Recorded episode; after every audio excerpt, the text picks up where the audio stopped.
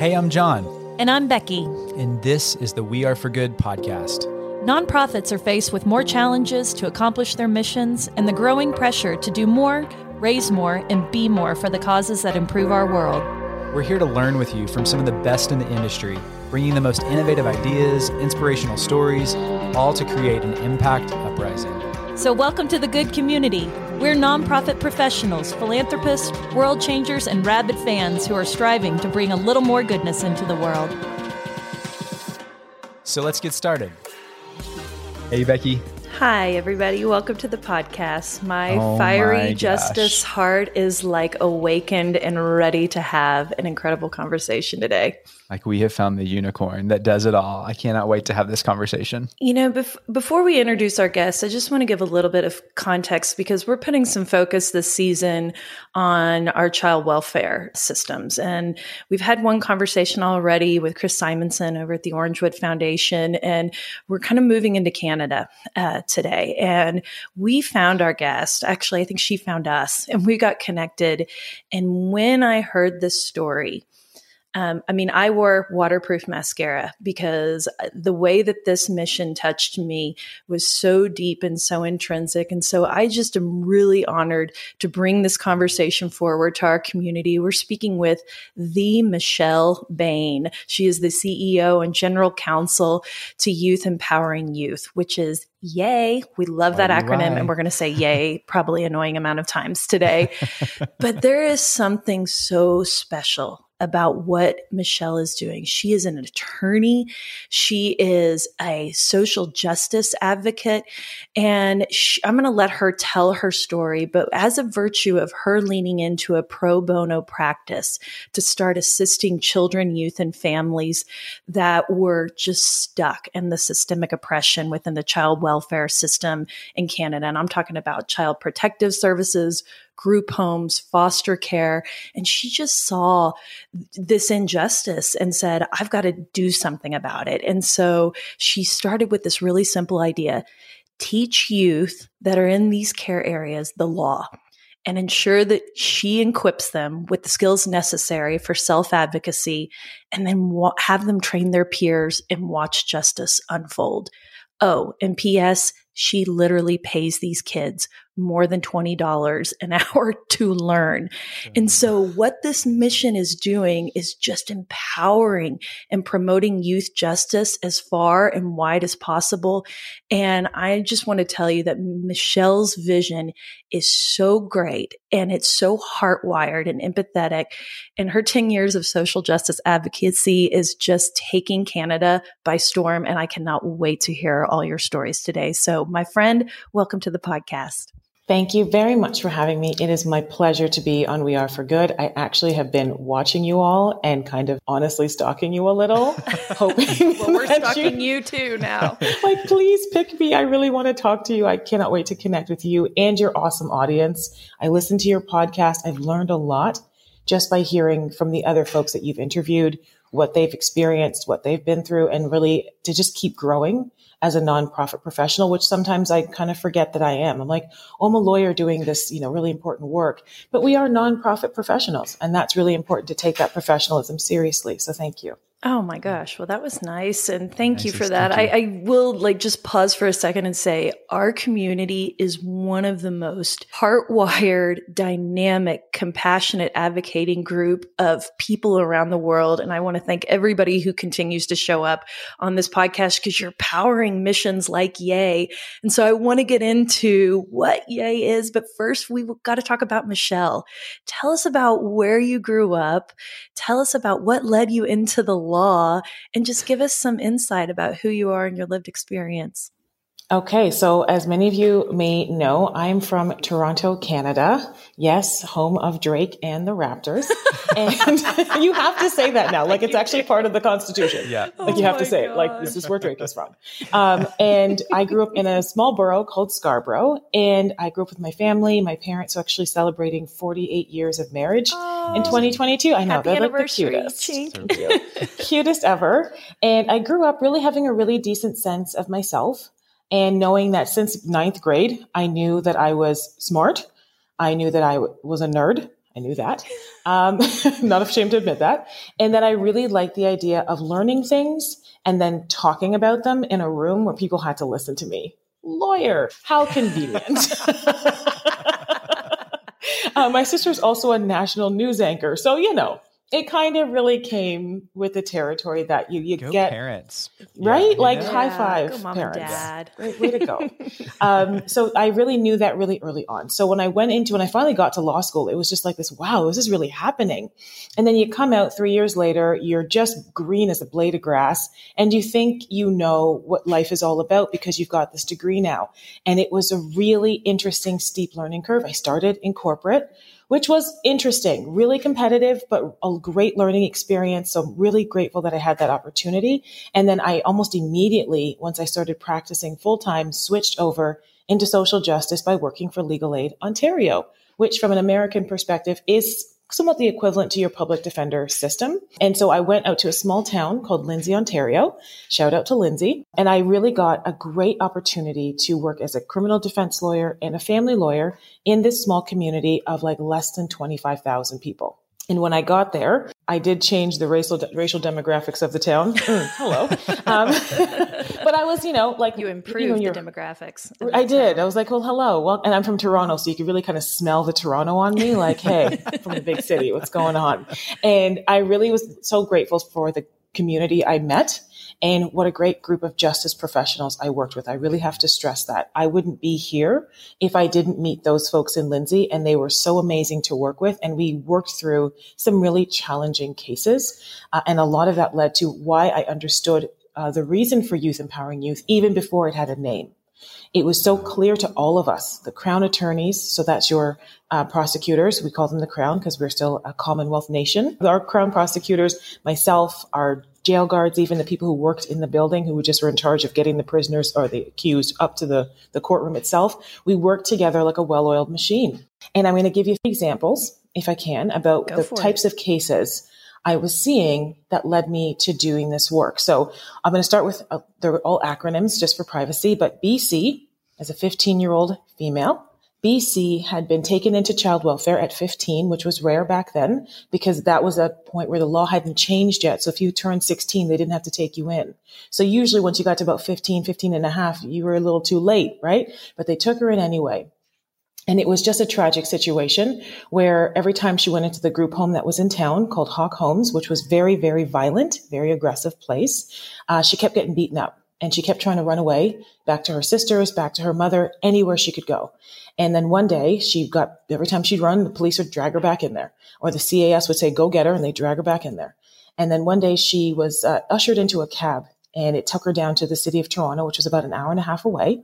And she ended up in being sex trafficked and then she was missing for nine months.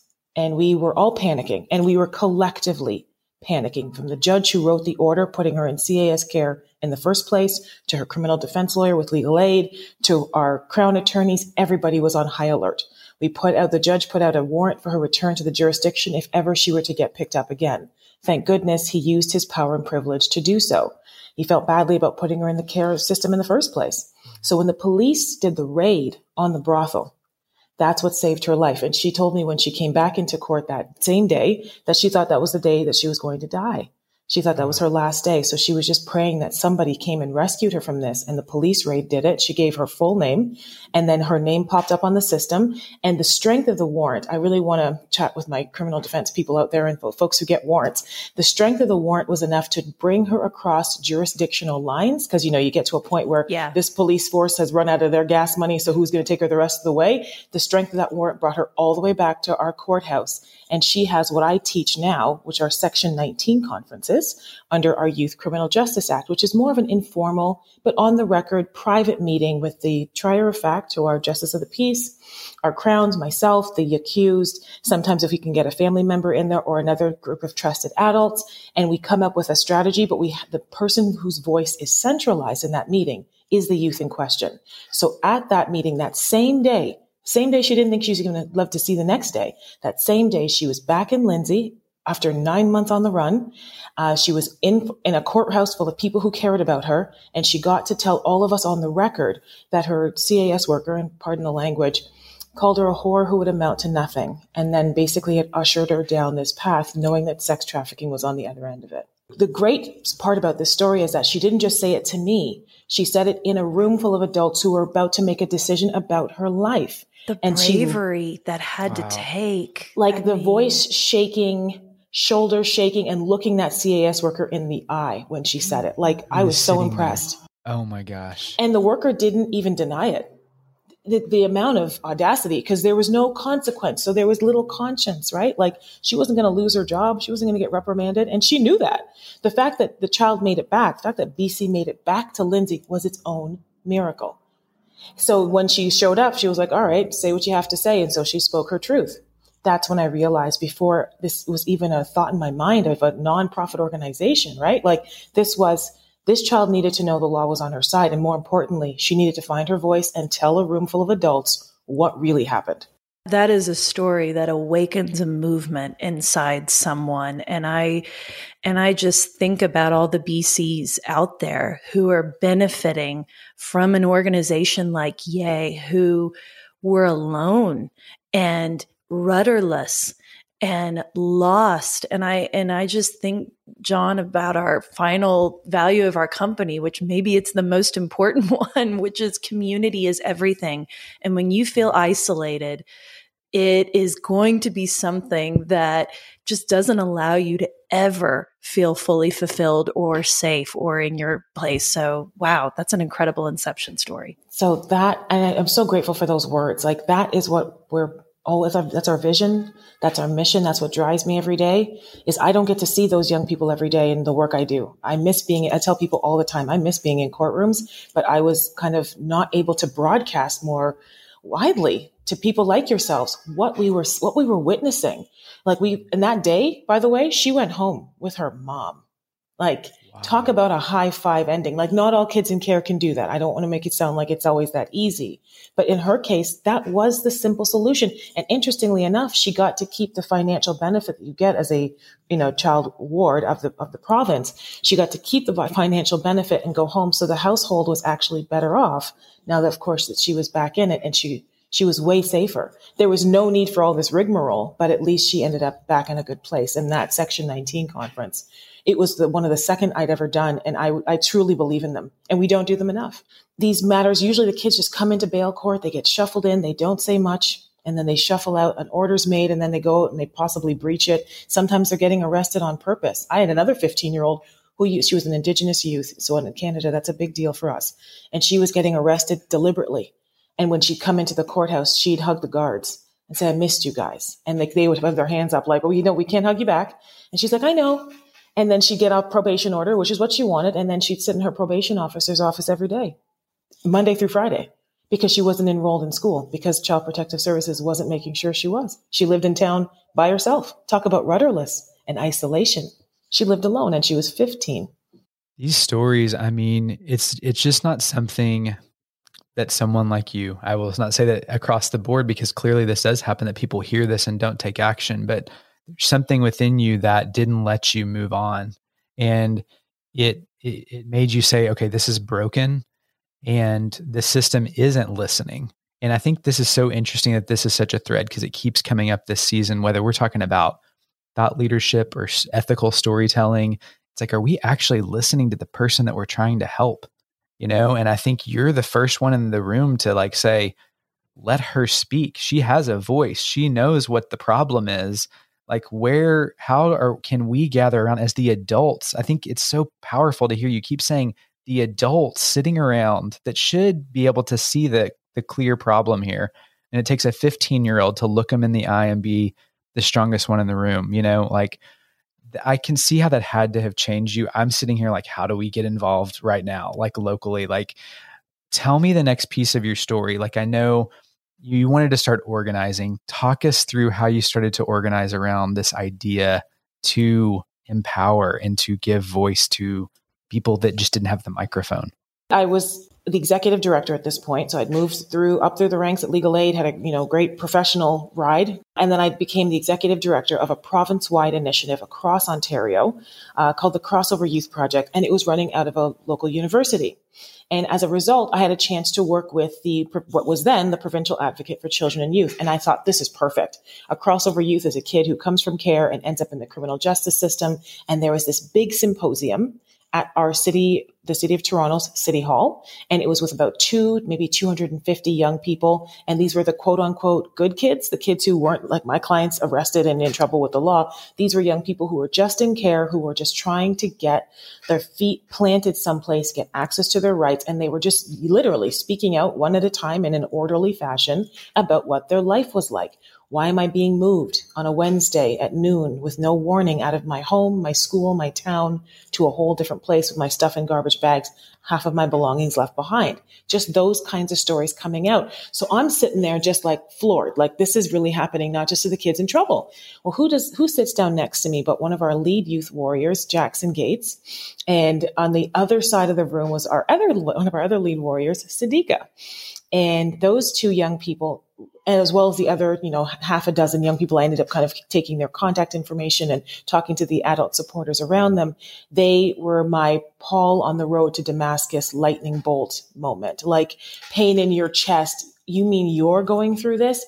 So that's what really opened my eyes is to hear the kids in the room who I thought the kids who were not in trouble with the law were, you know, it's a rough life to not have your biological family around, but I didn't realize no, you actually had a better shot at justice if you did get arrested because more adults were around you paying attention.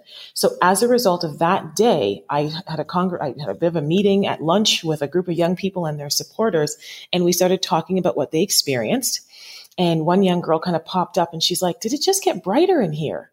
And I was like, well, what a lovely thing to say. And that's really the inception of it. And kind of flash forward to a year and a half later, after meeting me, Jackson decided to go become a paralegal, self represented after he knew the law, made sure he got a handle on his CAS file. That's a big deal. And won his case in court against three former foster families who had abused him and neglected him because he identified in the LGBTQ2S plus community. We train champions over here. Yeah, you do. Huzzah. Wait, I like, yeah. I am Arsenio Hall, like, fist pumping right now. yes. Like, go Jackson and go yay. Like, it takes a village to equip. And I, and I just think that even it would be enough if we helped one person or one child. But the potential of the ripple in this empowerment is the thing that is so exciting to me because I want it to catch fire. I want to help a million Jacksons. So, I mean, I would love to know just about your programs. Talk to us about what you're doing. And, uh, and when Julie and I first met with you, our minds were blown that you pay these kids to be taught the law in a way that would serve them. So please walk through your programs and tell people where they could plug in. Absolutely. So to be fair, the $21.50 an hour mark was not even my idea. That was actually the standard that was set by the former advocate office that was shut down, but when the politics changed in our in our province. So prior to 2019, any young person who worked at the advocate office got paid $21.50 an hour for their time, which because they were coming from a challenging socioeconomic background and they were doing challenging work was only fair and they were organizing these big events and doing all this really great stuff.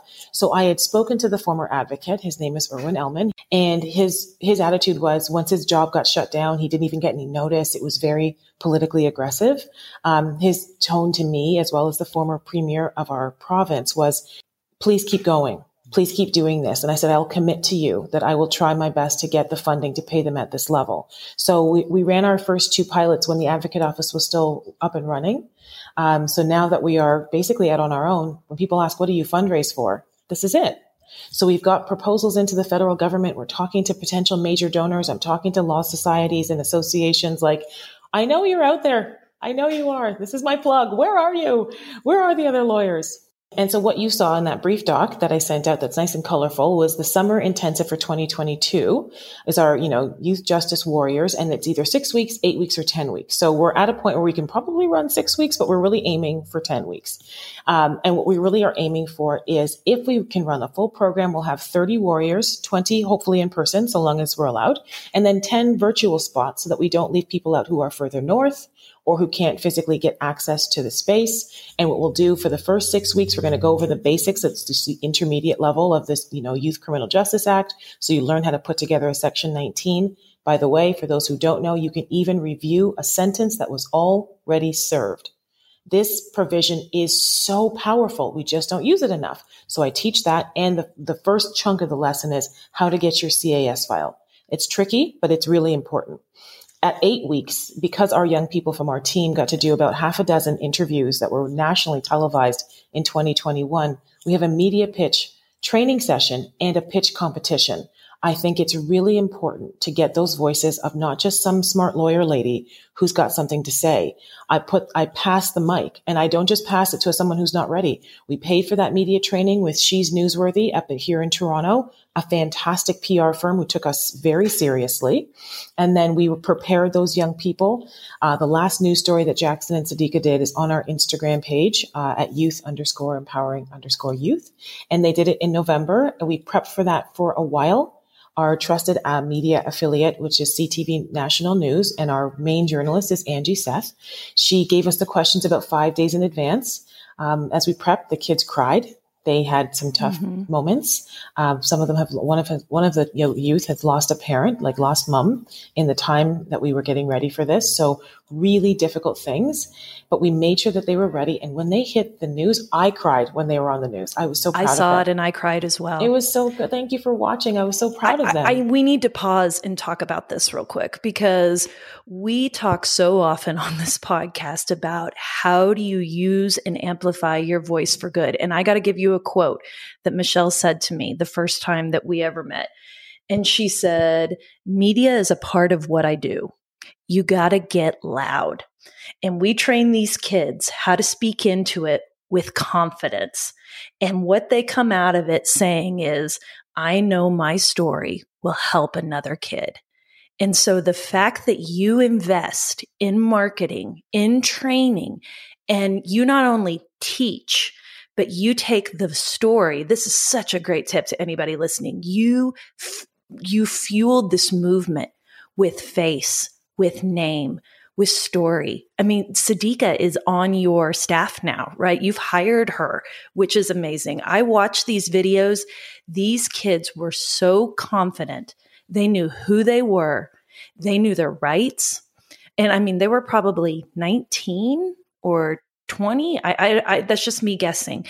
And I just had such a wave of emotion, Michelle, when I watched it because I thought we talk about empowering. We don't want to be nonprofits that go and just give.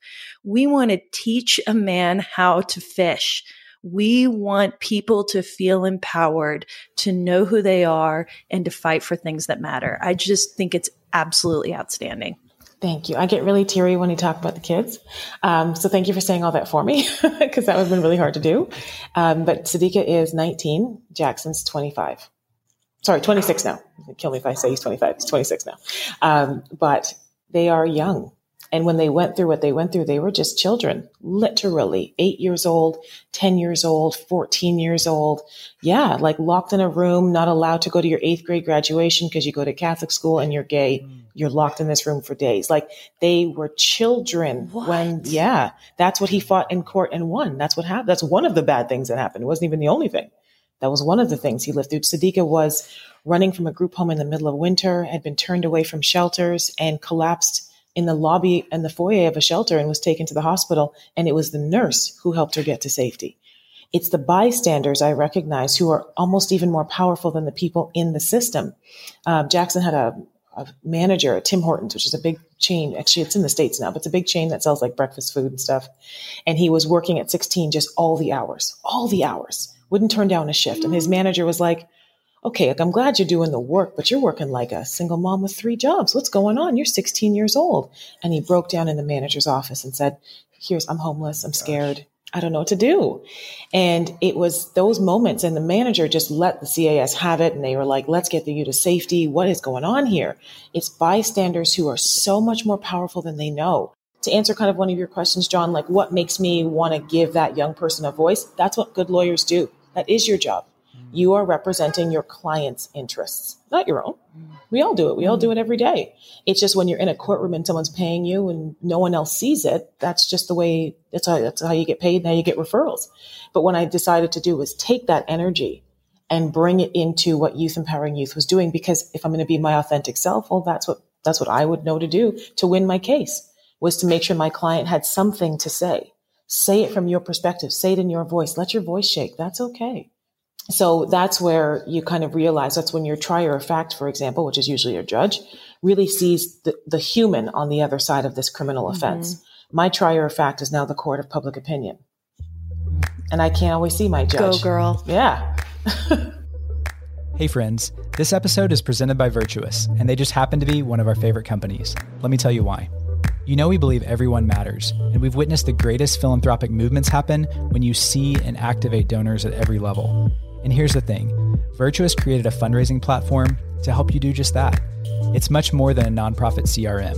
Virtuous is committed to helping charities reimagine generosity through responsive fundraising, which is simply putting the donor at the center of fundraising, growing giving through personalized donor journeys, and by helping you respond to the needs of every individual. We love it because this approach builds trust and loyalty through personalized engagement. Sound like Virtuous may be a fit for your organization? Learn more today at virtuous.org or follow the link in our show notes. Hey, friends. After meeting some of the most visionary leaders and world changers in the nonprofit sector today, we realize they all have one thing in common. They invest in themselves and their teams so they can stay relevant to what's working now to succeed and scale their missions. You know us, we believe education's for all, and that's when we created We Are for Good Pro. Pro is reimagining nonprofit professional development, giving you access to incredible live coaching events with some of the best thought leaders like Kishshana Palmer, Lynne Wester, and more. Imagine being able to work through your challenges in real time. That's the power of Pro. Every week, we host a new workshop giving you the playbook and tools to take immediate action, build your confidence, and grow your impact. Be the pro and get started today with a 14-day free trial. Head over to weareforgoodpro.com slash free. Okay, let's get back to this amazing conversation. Goodness, this this is bringing up so many emotions and feelings, and I want to get practical to where everybody listening can get involved right now. You know, and I think I've got your budget pulled up here because you were so sweet to send this to us. I mean, we're talking about a couple hundred thousand dollars that needs to get raised to make this program happen this summer. And so I know somebody's listening's got connections that could fund this. So we're going to turn this into a telethon, Michelle. I'll put in the first hundred dollars. Thank you. I will. Boom. Put me down. I'm matching it. Thank you. Oh, match me. So match me. Thank you. I, am saying oh. that to the community. Come match me in, not a hundred dollars. Match, match it in a way that works for you, even if it's five dollars. Thank you. Like that means every penny you know means the world to us. Mm-hmm. This is what we do. This is not just aspirational goal setting. This is destinational. You get me in front of those kids. Trust me, I'm going to get them some legal answers. This conversation is bringing up emotions I remember feeling talking to um, Jeff, the founder of Guardian Group. Yes, he Jeff you know Keith. deals in human trafficking across the U.S. And he just you know spent time talking to us that this is a community issue that we all have a role to play when we see something that feels off. When you're at the mall and something feels off, it is your duty to yeah. like step in and take action. And so I just think your experience what are some of those indicators that we as a community can also be mindful of to raise a flag, to be that person that's not afraid to step in? What are the things that you look for? How can you be an advocate right where you're at? Oh, this is such a great question. I actually wrote down a note for your, you know, how do you listen to your audience? And I wrote down, I listened for the words my clients are not saying. Though that sounds odd. You have to read between the lines with trauma, particularly victims who've experienced who, who are young just like that manager at the Tim Hortons or that gentleman who understands human trafficking. Pay attention to that odd factor of why is that young person acting in this way? I had one young man come uh, into our courthouse in Lindsay from Iqaluit. So a lot of people, when they think about Canada, yeah. they think about uh, igloos and they think, oh, ha, ha, ha. He was actually from Nunavut, which has igloos for real. Oh my gosh. Yeah. But when he came into Lindsay, his his story was very tragic. He'd been taken from the home at age 12 after like a, a scuffle at a party, like nothing major. And they apprehended him from his parents, took him from the home. There are no group homes in Nunavut. They don't believe in that up there. So he got thrown down to a different province called Saskatchewan. Stayed there for a while, started racking up a record. I'm talking 12 years old. And then bounced over to Alberta for a few years got a bigger record. By the time he got to us in Ontario and Lindsay at this very challenging group home, he barely said anything. And I'm just going to kind of give you some body language because you can actually see me. When I walked into cells the morning I met him, he was quiet, uh, young Inuit male, and like really physically won't look at me, won't look around, just sitting in a corner. And I thought, oh boy, there's there are a million words being said right now, but you're not actually saying any of them. Pay attention adult intermediaries. If you want to be a trusted grown up, you got to pay attention to what their body language is like. Think through, you don't know what's going on, but you know it's not okay. And it took about three and a half weeks. But as a, as, as a justice team, our court location was able to battle with the Children's Aid Society that was initially responsible for him. And we put him on three flights and a snowmobile ride back to his parents. I love those stories. Like he went home. And how was, many years? How many years since he'd been home from having a little scuffle at a he, party? He left at age 12 and got home at age 18. Oh my gosh. Yeah people who wonder, why do you do this? I'm a very faith based person. I'll be honest about that. Um, I never prayed so hard for somebody I didn't know. Every single day, I was on my knees for this kid. Like, okay, what do I do now? What do I do now? How does this work? And having to really listen for intuition, to read the law, to figure this child does. I just kept thinking of his mom. And I didn't know her, but she was just this vision in my mind. And I'm like, I'm going to get you to your mom and dad because I couldn't imagine what my parents would be like if they didn't know where I was. And he'd been gone for so long. And he said one sentence to me. The incident was he was in a group home and the allegation was that he assaulted the worker and the worker was pregnant and she lost the baby. When I tell you serious, I mean serious. And, but the, the reality was, because the other kids had, had seen what went down, she tackled him from behind and took him down. And he's a victim of trauma. He's a 17 year old boy. He's strong and he didn't see her coming. So he reacted. And that's where the harm happened to her. And what she said in his ear before the police showed up was, You're never leaving here. And what the significance of that is group homes, a lot of group homes in our province are privately owned and operated like uh, any other franchise, like owning a KFC.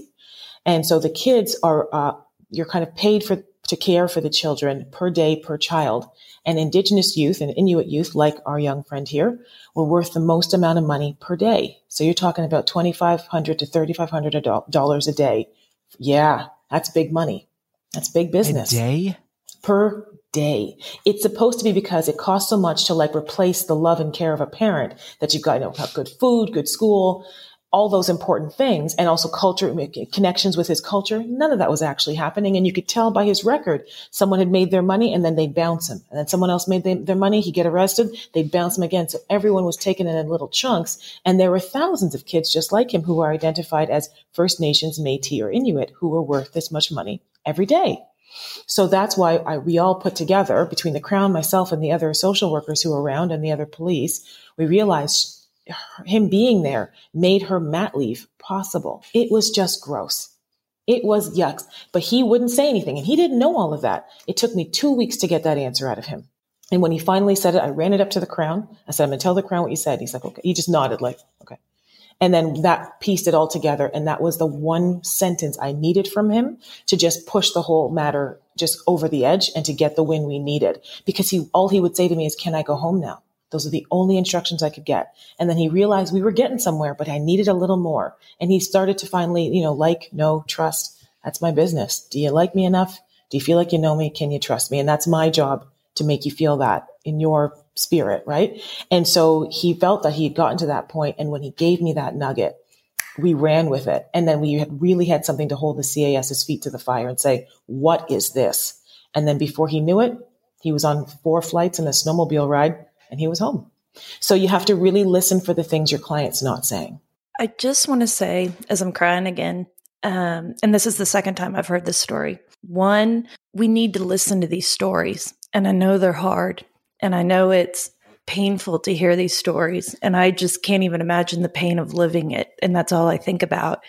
Um, but it's important that we don't just listen to these stories, community. We have to take that feeling that we have in our chest and put something good into the world as a result of it. But I also just want to thank you for the bravery, for the good spot that you have, for the moxie, for the fearlessness, and above all, for the empathy that you have because it is casting a ripple that is going and going and going. And the thing is, is I just think of the Jacksons of this story. He is going to teach another That's right. Jackson how to do this. And that is the compounding nature of this work. And so good luck, Jon. Take it from here. No, what's your what's your dream with Yay? I oh mean, my what gosh. I just want to give you the floor. Oh my gosh. Sorry. Like this is such an emotional conversation. And I know you're going to cry back in. I was really hoping you were going to do that, but this is hard. My aspiration as I was standing in those courtrooms was I just want these young people to know what I know so that they can get out of here like a, an informed accused is an accused who walks out of here with freedom. And if you don't know, if you don't have that knowledge, you are lacking that power. And if the person abusing you can see that you don't have that power or you don't know how to use your power and your voice, you're going to get taken advantage of. My vision for them is I know the law, I know my rights, and I am safe. I no longer feel excluded from conversations about my life and the decisions that are being made that directly impact me as the young person. But you feel like you are knowledgeable, you are wise, you are using your trauma to not get stuck in a rut or stuck in the mud, but to use it as a catapult to launch you to wherever it is you're going. Tiffany Haddish, just for an American example, yeah. talk about a change. I, I read her book and I, I laughed and I her. cried. Oh my God, I mm-hmm. laughed and I cried the whole time. She's a, she's a child of the foster care system. Like her whole story is just absolutely so inspiring. And she's come over some hurdles. She has lived in some places and experienced some things. And I'm sure she's still unpacking some of that bag. And she does, she, the She Ready Foundation, they provide actual suitcases to kids in care so that they don't move your stuff in garbage bags because it makes a person Gosh, feel this is such like a problem. Garbage. Mm. Yeah. Like that was her, that was her take on it, right? Like I was like, whatever we are doing, it's a patchwork of us doing, it's not just yay. Thank you for your support of our organization, but there are so many great organizations out there helping kids and families, not just the kids, but their families too, who've been impacted by this so that they have brighter, better futures. We have lower recidivism rates. I don't like to see kids bouncing in and out of jail. Um, so that's my, my vision is get your knowledge, get, claim your power, find your voice and use it. Stay in our pulpit forever. Know, right? we love you. I love, I love you what you're saying. I just what what a I mean, I, I warned you guys at the top of the hour that this was going to be a justice and equity awakening conversation. And I just feel so ramped up to do something to make this better for somebody else. I hope you do too. Thank I mean, you. Michelle, the power of philanthropy at your organization translates. I mean, we're talking about this campaign for the summer that's going to translate into training warriors, right? And that impact is what we talk about a lot, but we also just believe so deeply in the power of philanthropy on the giver's side, the transformational journey. Mm-hmm. Is there a moment that philanthropy has changed you at some point in your story that you'd want to share? 100%. This is going to sound like such a cheesy moment, but I was in law school when President Obama was running, and everyone was excited and wondered, how is this person going to do this? And I remember, you know, my classmates looking at me like, can they? And I was like, yes, they can. Um, and it was watching other young people who are a huge part of that movement and that force for change who were rallying, like everyone else was getting these big donors and these big funders. And I thought, yeah, you need trillions of dollars to do this.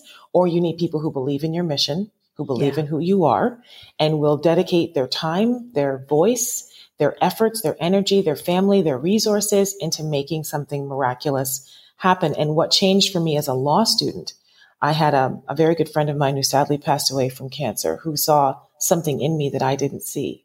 And she, she admonished, like she came at me one day on our first year, first 90 days.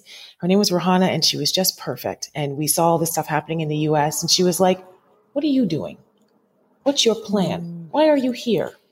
And, you know, this is long before I met a client yet. And she could see something in me and that I was that I was looking at the two of like Michelle and Barack, like they've got it. Yes, they can. No, I can't, but they can. and she was really in my face, and I hear her, and she is with me all the time. When I just I can't imagine what the force she'd be.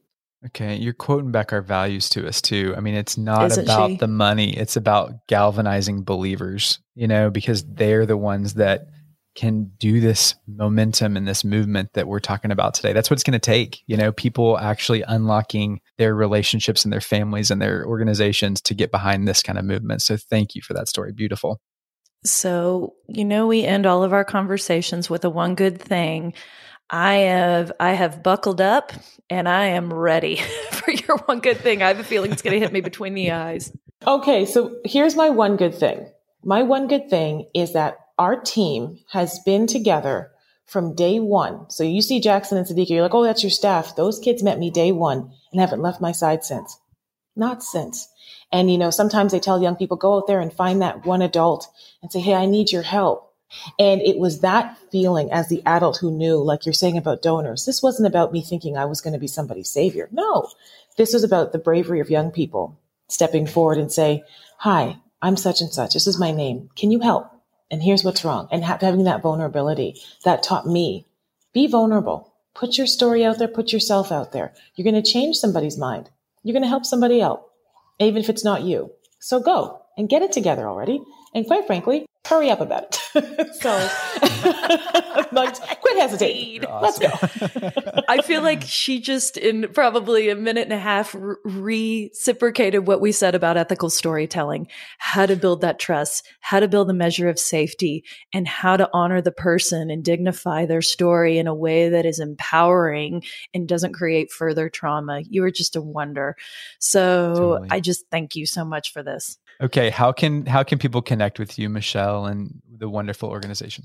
I love Instagram followers. I know everyone's not really about it. Like you can email me at info at youthadvocacyoffice.org. Of course, if you want to email me directly, it's michelle.bain at youthadvocacyoffice.org. But Instagram is super fun.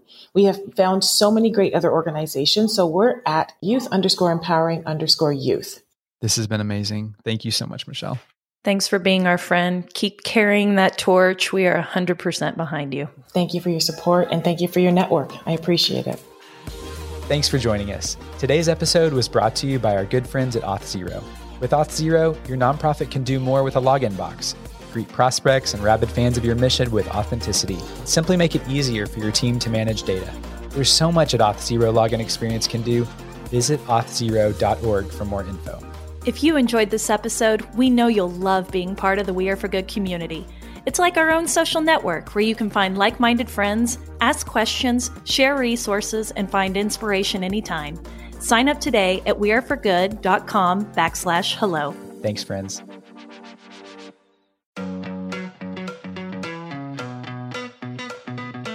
Rabid fans have always powered the We Are for Good podcast, but now Rabid fans can get even more goodness and access by joining Good Friends. It's our listener support community for the We Are for Good podcast.